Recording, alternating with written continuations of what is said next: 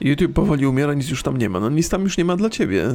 Ja powiem szczerze, że dzisiaj oglądam więcej YouTube'a niż kiedyś, więc dla mnie YouTube...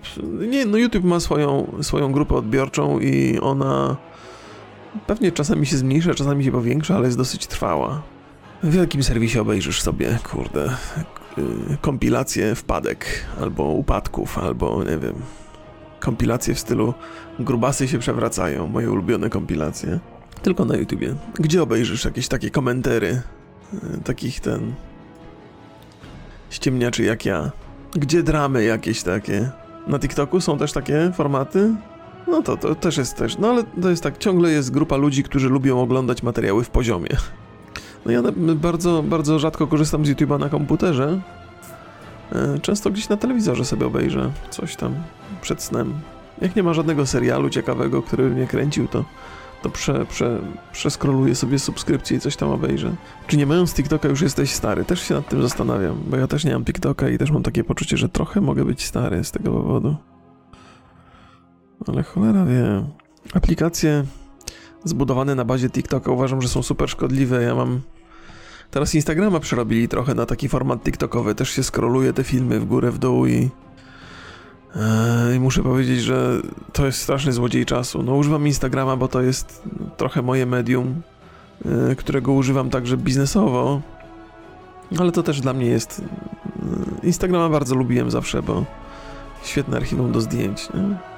A dzisiaj właśnie Instagram się stał kolejnym TikTokiem i się czasami zagubię w tym Instagramie. Zaczynam coś oglądać i nagle się orientuję, że pół godziny minęło. To jest straszne. Więc coraz rzadziej otwieram Instagrama, bo nie chcę tak marnować czasu. Nic mądrego nie spędzam w mądry sposób tego czasu. Promowane są strasznie gówniane filmy, znaczy takie rzeczy, które... Ach, no widzicie. Pułapki się czają na nas na każdym kroku. Co tu dużo gadać. Więc przestałem korzystać z Instagrama tak często jak kiedyś, bo boję się, że tam przysiądę do tego i stracę pół godziny minimum. No YouTube ma swoje shorty, no ten format TikTokowy się przejął niestety. Ja nie wiem co, Facebook chyba jest, przynajmniej z mojej perspektywy, bo każdy ma swoją bańkę i na podstawie tej bańki buduje wizję świata.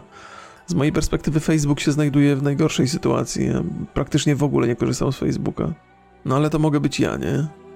I korzystam z Instagrama okazjonalnie, to jest część Facebooka. Na pewno muszę sięgnąć po VR, może to jest odpowiedź Mety, bo żaden serwis inny z tego nie korzysta. I jestem w trakcie słuchania wywiadu Zuckerberga z Joe Roganem i no staram się słuchać, ale trochę mnie nuży. Mark Zuckerberg ma sporo fajnych rzeczy do powiedzenia, tylko że jak się słuchało paru wywiadów z nim odnośnie Metaverse i VR-u, to już nic nowego nie dodaje do tego, więc ja już to słyszałem parę razy. Ale no obejrzę do końca, bo to warto wiedzieć. Twitter nie jest taki zły, jak się go nie wykorzystuje w gówniany sposób i się nie followuje ludzi, którzy mają jakieś problemy z rzeczywistością nieustający. Ja trochę się martwię tym, że powinienem bardziej social mediami się interesować, że to jest moje wąskie gardło i że jako twórca internetowy no powinienem bardziej to obserwować, bo że coś mi umyka, ale ja wiele razy mówiłem, że ja bardzo lubię ten organiczny ruch, że jak ktoś odkryje mojego streama, wpadnie i tutaj zostanie, to jest taki wartościowy widz, który wie po co przyszedł, wie co dostanie i nie jest rozczarowany, nie? Jak tak ściągniesz sobie widza z Instagrama albo z TikToka, albo nawet z YouTube'a i on potem przychodzi i odkrywa, że na przykład ja tu jestem zbyt wulgarny, albo że to jest tylko gadulstwo, a to przecież miało być szybciej i lepiej. I potem musisz się spinać z ludźmi na czacie, bo coś im nie pasuje. Tylko no, taki organiczny wzrost to jest cofanie się w dzisiejszych czasach, nie? Co jest wyznacznikiem sukcesu w życiu mężczyzny. Ja zawsze mówię, że jeżeli masz w życiu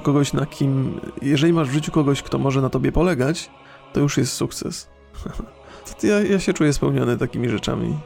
Ale tak chyba ostatecznie to się sprowadza. Jeżeli są w moim życiu ludzie, którzy mogą na mnie polegać, to mam poczucie spełnienia trochę. Ale nie wiem, pewnie za każdym razem ta odpowiedź byłaby inna, bo tam różne rzeczy przychodzą człowiekowi do głowy. Czemu Twitch nie zbanuje dziewczyn liżących mikrofony? A co ci przeszkadza, że dziewczyna liże mikrofon? Niech sobie liże mikrofon. To, że ona liże mikrofon, to tobie nie ubywa przecież.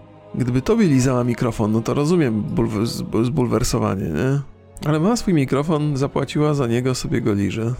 Z różnych powodów ja tam doceniam ten format na Twitchu. Dzięki temu te dziewczyny nie muszą uprawiać pornografii, tylko robią jakieś takie soft rzeczy i mogą z tego żyć. To jest pierwsza sprawa. A po drugie, ci wszyscy insele siedzą tam u nich i nie ma ich za dużo na czacie, nie trzeba się z nimi borykać. Trochę mówię, trochę żartuję, trochę mówię serio też w tej sprawie. Parę razy już zresztą wypowiadałem się na ten temat. Nie przeszkadza mi to zupełnie. Czasami trochę mi przeszkadza to, że Twitch bywa odrobinę niespójny w kwestii regulaminu. Że tam są bardzo takie granice elastyczne i... No, seks się zawsze sprzedaje, no. Dla Twitcha to też jest jakiś ruch dodatkowy. No, oni muszą dbać o ruch na platformie. Z tego też względu pewnie pokazują hazard u siebie. Też jest dla mnie pewnym zaskoczeniem, że jeszcze nikt się nie przyczepił do hazardu na Twitchu, promowanego właściwie bardzo młodym ludziom, dla bardzo młodych ludzi. No ale to prędzej czy później się skończy i Twitch będzie musiał to zablokować. Ale teraz, no, generują ruch dzięki temu na stronie i to wystarczy. Czy uważasz, że dobrym pomysłem byłaby edukacja młodzieży w zakresie manipulacji w internecie? Każda edukacja jest właściwym pomysłem. Wydaje mi się, że fajnie by było, gdyby ludzie wiedzieli i rozumieli więcej w internecie, ale to jest problem trochę innej natury. My mamy niestety takie umysły, na tyle dobrze rozumiemy swoją naturę nawzajem, że potrafimy swoje słabości wykorzystać. I nawet jeżeli człowiek wie, że w internecie może zostać zmanipulowany, to i tak daje się manipulować, bo to lubi. To jest tak, że jest kilka takich mechanizmów, ale jeden z podstawowych jest taki, że zawsze wierzysz w tezę, która potwierdza twój sposób myślenia, nawet jeżeli to potwierdzenie nie trzyma się kupy i nie ma żadnej logiki w nim. Właściwie powinniśmy się edukować nie w kwestii tego, jak manipuluje nami internet, tylko tego, jak manipulujemy sami sobą. No i takich mechanizmów jest ogromna ilość i ciężko to przeskoczyć. Internet po prostu eksploituje, bardzo lubię ten wyraz eksploituje. To jest tak, że nasza natura jest nam znana od dawna, tu się niewiele zmienia, tylko pojawiają się coraz bardziej wydajne narzędzia, żeby tą naturę obracać przeciwko nam samym. Ale też z tego względu internet jest taki popularny, bo bardzo dobrze właśnie operuje naszymi potrzebami. Czy znam jakiś sposób na naukę języka angielskiego? No pewna systematyczność. Na pewno. Wczoraj żeśmy trochę o tym rozmawiali. Po pierwsze, żeby... Ale to też zależy od poziomu, nie? To wszystko się zmienia. Pewnie. Oczywiście zawsze doskonałym pomysłem jest oglądanie rzeczy i słuchanie rzeczy w języku angielskim. Nawet jeżeli... To właśnie o tym żeśmy rozmawiali wczoraj. Nawet jeżeli... Masz takie poczucie, że trochę ci umyka rzeczy, bo słuchasz ich po angielsku, a nie operujesz jeszcze językiem tak doskonale, jakbyś chciał, to i tak warto słuchać, żeby nasz mózg pracował przy tym, że czasami warto pójść na spacer i posłuchać podcastu po angielsku i nawet jeżeli się rozumie 5 przez 10, to jakoś, to wydaje mi się, że to może mieć dobry wpływ na nasze operowanie językiem angielskim, słuchanie go często po prostu. Pośród wielu różnych rzeczy, no, są też takie proste narzędzia jak oglądanie serialu po angielsku, z napisami po angielsku. Tam jest kilka etapów tego, no. Zaczynasz od słuchania serialu po angielsku z polskimi napisami. Potem jak się już czujesz pewniej w tym, to przepinasz się na język angielski i napisy po angielsku. Potem jak już się z tym czujesz dobrze, to słuchasz po angielsku bez napisów. I wtedy nagle odkrywasz ze zdumieniem ogromnym, że napisy tak naprawdę przeszkadzają, ale wcześniej nie zwracałeś na to uwagi, bo żeś się przyzwyczaił. No i tak się to toczy, kroczek po kroczku, małymi rzeczami. Wydaje mi się, że nawet takie bierne słuchanie języka, nawet jeżeli się go nie rozumie, coś tam uruchamia w głowie. Ale tutaj nie mam żadnej wiedzy, żeby to dokładnie opisać. Co mam na myśli? Takie pierwszy mój kontakt z językiem angielskim to polegał na tym, że ja sobie zapisywałem wyrazy, których nie znam po angielsku i potem je sobie sprawdzałem w domu. To też parę razy opowiadałem, że chodziłem po mieście i starałem się wszystkie rzeczy, które widzę, nazwać po angielsku. Jeżeli czegoś nie wiedziałem, to starałem się zapamiętać, potem sprawdzić w słowniku, napisać sobie na kartce i utrwalać jakoś to. No taka jest czasami, oglądasz film albo grasz w grę i jakoś ci to wchodzi, a czasami trzeba trochę siermiężnej roboty wykonać, no bo nauka poprzez zabawę jest super, ale nie zawsze masz czas, pewne rzeczy trzeba przyspieszyć po prostu przyciskając odrobinę. Czyli ja biegle gadam po angielsku. Nie powiedziałbym, że gadam biegle. To jest też tak, że Chryste, no. Nie posługuję się angielskim wystarczająco często, żeby mówić pewnie po angielsku, ale jak siedzę gdzieś 2 dni za granicą, to już się posługuję płynnie i nie ma dla mnie znaczenia, czy się posługuję polskim, czy angielskim. Więc pewnie popełniam błędy jakieś gramatyczne, ale radzę sobie dobrze. Słucham biegle po angielsku, no tak. Mówienie to jest trochę inna kwestia i trochę inne mechanizmy za to odpowiadają. Za rzadko gadam po angielsku, żeby móc powiedzieć, że gadam biegle. Brakuje mi praktyki. Czy jakikolwiek inny język? Chciałbym, myślę o języku hiszpańskim, żeby tylko to jest też tak, że trudno mi znaleźć, uważam, że to byłoby sensowne bardzo, język hiszpański, tylko trudno mi wyobrazić sobie w życiu sytuację, w której będę mógł tak sobie trochę ten język praktykować, no bo język angielski mogę praktykować na bieżąco, ciężko mi sobie wyobrazić w hiszpańskim okazji szukać do tego. Czy myślałem o konwersacji z natywnym lektorem online? Tak, nawet mam znaleziony serwis, mam już wyszukanych lektorów, z którymi mógłbym pogadać, ale zawsze mi czasu brakuje. No jak już mam chwilę czasu dla siebie, to lubię sobie stream odpalić, albo wyjść jakiś sport pouprawiać, o takie rzeczy. Czy ja lubię młodsze czy starsze dzieci? To jest interesujące pytanie. W sensie takim, że może być bardzo dwuznaczne, ale może być bardzo sensowne, na przykład z perspektywy rodzica. Dzieci mają różne momenty i z moich doświadczeń wynika, że dziecko między tam 4 a 7, 8 rokiem życia jest najbardziej sympatyczne. Do 4 wymaga najwięcej wysiłku, a po tym 8 kłopotów tylko przybywa. Więc odpowiadając z perspektywy rodzica, nadal uważam, że to podstępne i złe pytanie,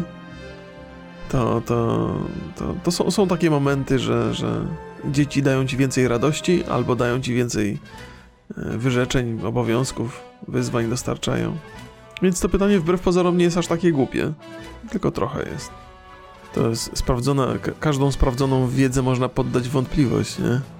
Jeżeli nawet znajdują się ludzie, którzy są w stanie poddać wątpliwość fakt, że Ziemia jest okrągła, to w zasadzie wszystko można poddać wątpliwość, nie? Jeżeli nie mamy na coś dowodów, to jak mamy obalić aktualną wiedzę? Dzisiaj trzeba mieć straszną wiedzę, żeby w ogóle być w stanie zinterpretować dowody jako prawdziwe albo nieprawdziwe. Internet z jednej strony jest fantastycznym źródłem ogromnej wiedzy, ale z drugiej strony jest też przepełniony rzeczami, które nie mają nic wspólnego z wiedzą, a doskonale tę wiedzę udają. Może to jest też kwestia zaufania? No bo do czego? Jeżeli nie jesteś profesorem w jakiejś dziedzinie, to ile masz narzędzi, żeby zweryfikować to, co jest w internecie opisane? Opowiem wam. Dobra, jak ja to widzę, nie? Bardzo dużo sprowadza się do szukania wiedzy w kilku miejscach, bo tak to jest, że kłamstwo za każdym razem jest inne, prawda za każdym razem jest taka sama. Więc jeżeli przeglądasz ileś tam źródeł informacji i pewne rzeczy ci się powtarzają, to jest dużo większa szansa, że one są prawdziwe. Nadal nie jest to pewne na 100%, ale to jest jedna z metod, nie? Czyli szukasz wielu źródeł, nie tylko jednego. Każdą tezę można, to jest prawda, że każdą tezę można podważyć, jak jest kilka takich manipulacyjnych sposobów na to. W ostatecznym rozrachunku, nawet jeżeli nie jesteś w stanie podważyć wiedzy argumentami, to możesz powiedzieć, że mówisz tak jak mówisz, bo tam masz w tym interes osobisty. Ktoś ci zapłacił albo ile ci płacą, nie? To jest żelazny argument. Niestety, bardzo często. Dzisiaj to można wszystko zarzucić człowiekowi, jeżeli się odpowiednio dużo pracy w to włoży, wysiłku. Czy chciałbym dożyć zmian w systemie szkolnictwa? Nie będzie zmian w systemie szkolnictwa, nie wierzę w zmianę w systemie szkolnictwa. Jedyne, co możesz zrobić, to albo poszukać dziecku prywatnej szkoły, albo dbać o to, żeby dziecko miało dostęp do informacji swobodnej. Siebie możesz kształcić jako rodzic, z nadzieją, że będziesz w stanie przekazać dobrą wiedzę dziecku. No. nie sądzę, jeżeli nastąpią zmiany w systemie szkolnictwa, to nie za czasów edukacji moich dzieci. Teraz zmiany, które są, raczej powiedziałbym, że są na gorsze. Czy obwiniam nauczycieli, czy rządzących? Nauczycieli nie można obwiniać za to, niezależnie od tego, czy są dobrzy, czy są źli, bo to jest tak, że... Znaczy nie opłaca się dzisiaj być nauczycielem, więc ludzie z ambicjami i z wiedzą będą szukać pracy gdzie indziej, nie? To jest wina systemu. Oczywiście, że to jest wina rządzących, ale niekoniecznie muszą być to ci rządzący.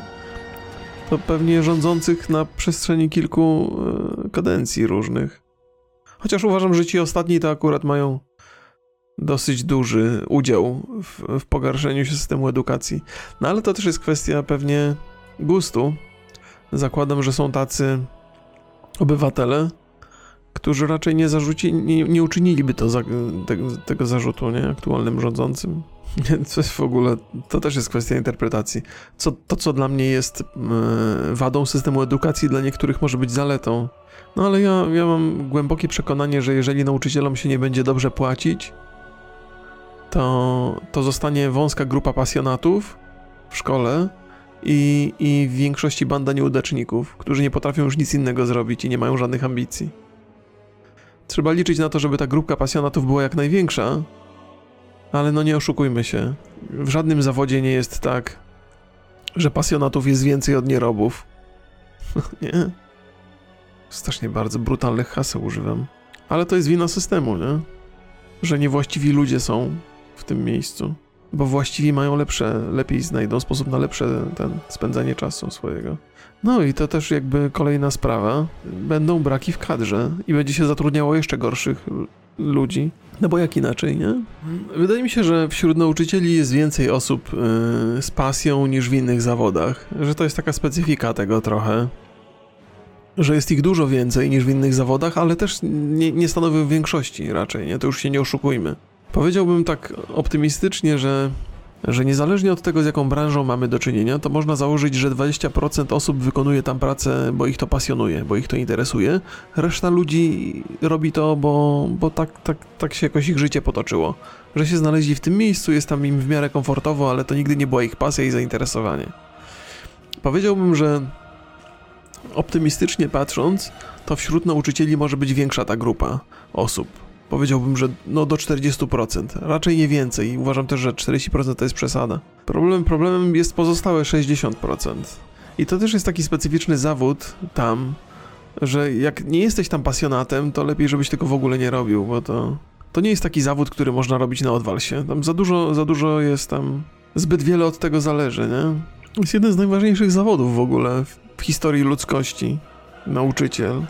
Tak, to jest taki typ zawodu, który wręcz wymaga powołania, zgadzam się. Każdy ma pewnie inne doświadczenia. Z moich wynika, że na każdym etapie, w każdej szkole, w której byłem, na 10 nauczycieli były 2-3 osoby takie, które miały do zaoferowania coś więcej niż tylko klepanie regułek. I to są tacy nauczyciele, którzy mi zapadli w pamięć, ale no i była to mniejszość. Ale czasami jest tak, że jeden dobry nauczyciel, to jest też taka, jeden dobry nauczyciel, zwłaszcza jak wychowawca jest, może cię skłonić do tego, żebyś się uczył także innych przedmiotów. Wystarczy jeden dobry, tak naprawdę, żebyś zrozumiał, że edukacja jest potrzebna, że ma to sens. Ja jestem przekonany, że nauczyciele powinni być grupą taką, która zarabia bardzo dobrze, że nauczycielom należy płacić bardzo, bardzo dużo. I oczywiście na początku problemem jest to, że nie każdy sobie zasłużył na to, żeby mu płacić bardzo dobrze. Ale z czasem, jeżeli będziemy dobrze płacić nauczycielom, to ludzie wartościowi będą chcieli pracować w tym zawodzie. Będzie ich przybywało po prostu. Konkurencja się zrobi. I dobry nauczyciel będzie znacznie łatwiejszy do znalezienia niż dzisiaj. W każdym zawodzie jest też jest coś takiego jak ta górna granica. Jest taki, też nie chcę udawać, że mam tutaj wiedzę, której nie posiadam, ale w paru sytuacjach widziałem wykresy, które pokazują, jak wzrost zarobków wpływa na wzrost efektywności i w każdym zawodzie jest jakaś granica, po przekroczeniu której wzrost zarobków już nie wpływa na poprawienie efektywności, a wręcz powoduje dużo wolniejszy wzrost. Nie? Więc jestem absolutnie przekonany, że w zawodzie nauczyciela nie osiągnęliśmy tej kwoty, która by prowadziła do obniżenia efektywności. Jeszcze długa droga przed nami. To jest taka rzecz, o której mówiłem wielokrotnie, ale jakby ktoś nie trafił na to wcześniej, to jest tak, że jeżeli płacisz człowiekowi dobrze za pracę, to on lepiej pracuje do pewnego momentu. Po przekroczeniu jakiejś granicy już ta płaca nie wpływa w żaden sposób. To znaczy, jak komuś zapłacisz, nie wiem, 10 000, to będzie świetnie pracował, ale jak już mu zapłacisz 12, 13, 14, 15, to już nie wpłynie pozytywnie, a wręcz od jakiegoś poziomu wpłynie negatywnie na jego efektywność. Chyba mamy taki wbudowany mechanizm, że rozumiemy, kiedy dostajemy pieniądze za dobrą pracę i potrafimy rozpoznać, kiedy dostajemy pieniądze za nic. I jak mamy poczucie, że dostajemy pieniądze za nic, to jeszcze mniej się staramy. Raz, że to jest potwierdzone badaniami, a dwa, że można się zastanowić, że faktycznie może być taki element ludzkiej natury. Z jednej strony fajnie jest zarabiać pieniądze, ale z drugiej strony warto mieć też poczucie, że się jednak walczy o to wynagrodzenie i że ono jest jakby wynagrodzenie oznacza dokładnie to, nagrodę, nie? Jak dostajesz nagrodę za nic, nie? Rządzący raczej nie narzekają na różne premie, które dostają, na pewno nie za ciężką pracę. No w przypadku rządzących to w ogóle jest jakby... tam jest bardzo zaburzony mechanizm nagrody za pracę. Tam dostajesz za nagrodę niezależnie od tego, czy twoja praca jest tego warta, czy nie. Bo to jest tam rządzący rządzącymi. Wiadomo, że robią rzeczy niewłaściwe bardzo często, ale ludzie też często robią. Zawsze, kiedy narzekamy na rządzących, to przeważnie mamy dużo racji. Wszyscy widzą doskonale cudze wady, na swoje nie zwracają uwagi. Wszyscy tak narzekają, że ten PiS, jak przyjdzie po PO i Lewica, to będzie jeszcze gorzej. No okej, no. To jest to element narracji rządowej na pewno, który zdaje się być dosyć skuteczny. No? Jeżeli uda ci się przekonać ludzi, że może być jeszcze gorzej bez ciebie, no to jesteś na dobrej pozycji, nie? Myślę, że to też jest jednak, niezależnie od tego, jak oceniamy nasz rząd, to powodem, dla którego oni rządzą nadal, jest strach ludzi, że może być jeszcze gorzej. Ale to też były takie, jakby z perspektywy rozsądnej opozycji, to przejmowanie władzy dzisiaj w tym kraju to jest, jest nierozważne, nie? Bo wydaje mi się, że to, co my wiemy o sytuacji gospodarczej kraju, to jest ułamek tego, co naprawdę się dzieje. Więc gdybym był opozycją, to bym nigdy nie chciał przejmować władzy, nie w takiej sytuacji, ale ktoś mi napisał na czacie, że we władzy to nie chodzi do końca o to, żeby coś naprawić albo coś zepsuć, tylko żeby mieć władzę. I nieważne, czy sytuacja jest dobra, czy zła, ludzie, którym zależy na władzy, będą chcieli ją mieć, nawet jeżeli to spowoduje, że teoretycznie będą mieli więcej pracy. Dzisiaj mamy raczej skłonność do karania ludzi, którzy są przedsiębiorczy i zarabiają lepiej i więcej. To są takie mechanizmy, które zniechęcają ludzi do tego, żeby mieć więcej, bo nie wypada mieć więcej, a jak masz więcej, to albo byłeś cwany, albo oszukałeś urząd skarbowy, albo coś. To nie jest właściwa droga, no ale najwyraźniej jest to właściwa droga, żeby wygrywać kolejne wybory, to wystarczy. Przedsiębiorczych ludzi trzeba zachęcać, trzeba nagradzać i trzeba wprowadzić mechanizmy, które pozwolą się dzielić tym. Jeżeli wprowadzisz jakieś ulgi podatkowe, to jest... Mnóstwo jest tam rzeczy. Inna sprawa, że też chciwość ludzka nie zna granicy. Chyba ostatecznie wszystko się sprowadza do tego, o czym żeśmy mówili na początku, że ludzie zaczynają się szanować nawzajem, jak edukacja, poziom kultury rośnie. A żeby rosła edukacja i poziom kultury, to trzeba nauczycielom dobrze płacić, żeby odpowiedni ludzie tam zajmowali się nauczaniem. I wszystko się sprowadza do tego znowu. Chcesz mieć dobrze działające państwo, to inwestuj w edukację swoich młodych obywateli. Płać nauczycielom, dbaj o to, żeby szkoła była spoko. Poziom kultury wzrasta, gdy zarabiasz więcej kasy? Może nie. Poziom kultury wzrasta na pewno, kiedy rośnie dobrobyt. Może to... Nie wydaje mi się, żeby to oznaczało dokładnie to samo. Dobrobyt i zarabianie kasy, ale można tak uprościć. Z perspektywy niektórych rządzących głupi naród jest lepszy, bo łatwiej nim manipulować. No ale to nie ma przyszłości. Wiesz, jak... To się zawsze źle kończy. Chociaż... Na pewno źle się kończy dla narodu, nie? Wszystko było jasne. Ale dla tych rządzących też się źle kończy. Czy jest na świecie kraj, który znalazł najlepsze możliwe rozwiązania? Niektórzy pewnie powiedzieliby, że Amerykanie radzą sobie nie najgorzej. Inni powiedzieliby, że kraje skandynawskie są świetnym przykładem, jak można ogarnąć te rzeczy. Ale chyba każde z tych miejsc ma swoje wady. Dzisiaj Stany to tragedia. No, nawet jeżeli to jest tragedia, to cały czas lepiej żyć w Stanach niż w Rosji czy tam w Chinach. Dobra, to inne pytanie z tego zakresu, jak już was skłoniłem do przemyśleń. Co by się musiało w Polsce stać, żebyście nie widzieli innego wyjścia, jak się wynieść? Wojna? O kurde, to już tak skrajnie tylko. Ryzyko wojny?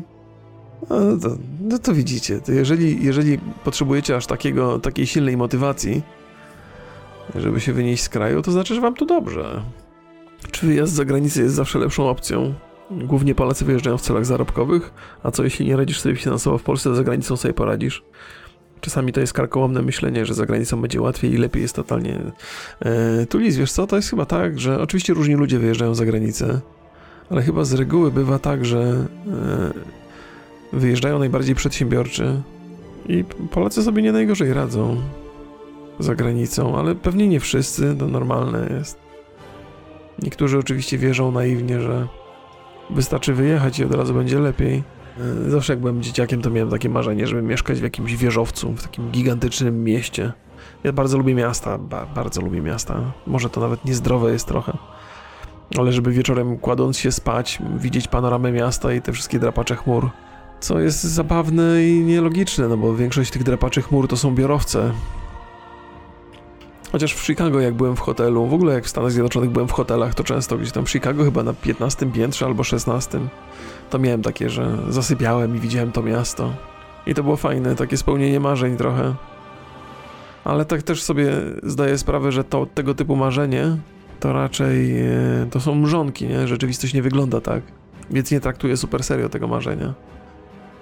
Ale też myślałem gdzieś tam przez jakiś czas o Kanadzie. Nie wiem, czemu akurat o Kanadzie. Myślę, że u wielu osób ta Kanada jakiś wzbudza sentyment, nie wiadomo dlaczego. No chyba nam się wydaje, że Kanada to jest taka Ameryka bez tych minusów Ameryki. Że Kanadyjczycy są bardziej przyjaźni, że jest trochę łatwiej. No Kanada się zawsze dobrze kojarzy, oni tam jakoś sobie radzą, nie mają jakiejś skłonności do tego, żeby prowadzić wojny. No dzisiaj trochę słyną z poprawności politycznej takiej przesadzonej, ale to też może być błędna interpretacja, nie? Kanada albo Australia to też były dla mnie takie miejsca, które wydają się bardzo atrakcyjne. Ale to właśnie jakby te miejsca uważałem za atrakcyjne, kiedy jeszcze żadnej wiedzy na temat świata nie miałem. Coś w tych miejscach jest specyficznego, że one nam się wydają bezpieczne i dobre. Czy Australia wydawała mi się bezpieczna, pomimo całego tego mówienia o groźnych zwierzętach? Mało się mówiło o zwierzętach groźnych, jak byłem dzieciakiem. Już nie mówię, dlaczego Australia. Żyjąc w Polsce, nawet jak byłeś dzieciakiem, to trochę znałeś historię, miałeś takie poczucie, że znajdujemy się w bardzo niebezpiecznym miejscu, że Polska jest usytuowana politycznie bardzo źle między Rosją a Niemcami i największym problemem było to poczucie, że z każdej strony jest zagrożenie, z zewnętrzne, nie? Australia miała to do siebie, że jakby ten kontynent jest wyspą i masz takie wrażenie, że zagrożenia są odległe. Kanada myślę, że podobnie, nie? Że z jednej strony graniczy z Ameryką, Ameryka raczej nie ma skłonności, żeby w Kanadę wchodzić bojowo. Z drugiej strony zimno, więc Kanada też się wydawała bezpieczna. Myślę, że to jest taki podstawowy mechanizm, który Polakowi, młodemu zwłaszcza, pomagał myśleć o tym, że te dwa miejsca są atrakcyjne, bo są bezpieczne. Z perspektywy młodego człowieka właśnie ta sytuacja, położenie nasze geograficzne jest źródłem zagrożenia. Więc szukamy takiego miejsca, które nie ma najlepiej sąsiadów, nie? Albo wcale sąsiadów, albo bardzo mało i tacy bezpieczni. No Islandia też jest. Islandia też chyba z tego powodu jest sporo Polaków, którzy się przenoszą na Islandię. Ja myślę, że za tym stoi dokładnie ta sama przesłanka. Ja myślę, że w całym pokoleniu moim i pewnie być może we wcześniejszych, ale na pewno we wcześniejszych, ale też pewnie w kolejnych jest taki lęk przed sąsiadami. Lęk, znaczy nie lęk, właśnie niechęć do sąsiadów bardziej, bo ten lęk jest uzasadniony. Islandia jest strasznie droga, tak samo Norwegia. No. Były takie czasy, na Islandii był jakiś kryzys przez jakiś czas.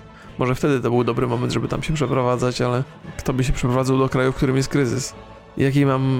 Ja nie lubię Japonii. Nie lubię Japonii, nie mam też żadnych podstaw, ale że tam jest taki, że powierzchownie tam jest bardzo dużo sympatii i kultury takiej i ludzie są bardzo mili, uśmiechnięci i pomocni, ale że gdzieś tam głęboko zaszyty jest jakiś taki rasizm silny i poczucie wyższości w Japonii. Więc Japonia mnie tak nie kręci. Kraje azjatyckie w ogóle mnie nie kręcą. To jest pewnie kawał dobrej kultury, ale ja jej nie rozumiem i tak jak w Skandynawii. No w Skandynawii też słyszałem, że jest sporo takich sytuacji właśnie. Nie rozumiesz, nie oceniaj. No to jest to. Ale nasza ludzka natura jest taka, no oceniamy wszystko. No. Próbujemy się postawić w danej sytuacji. Jeżeli miałbym się przeprowadzać do Japonii, to jest coś, co by mnie powstrzymywało. Tam może nieuzasadniona wiedza. W Islandii wcale nie jest tak drogo, patrząc ile ludzie tam zarabiają. Owszem, alkohole i mięsa są droższe, aczkolwiek monsterek jest tańszy. Okej.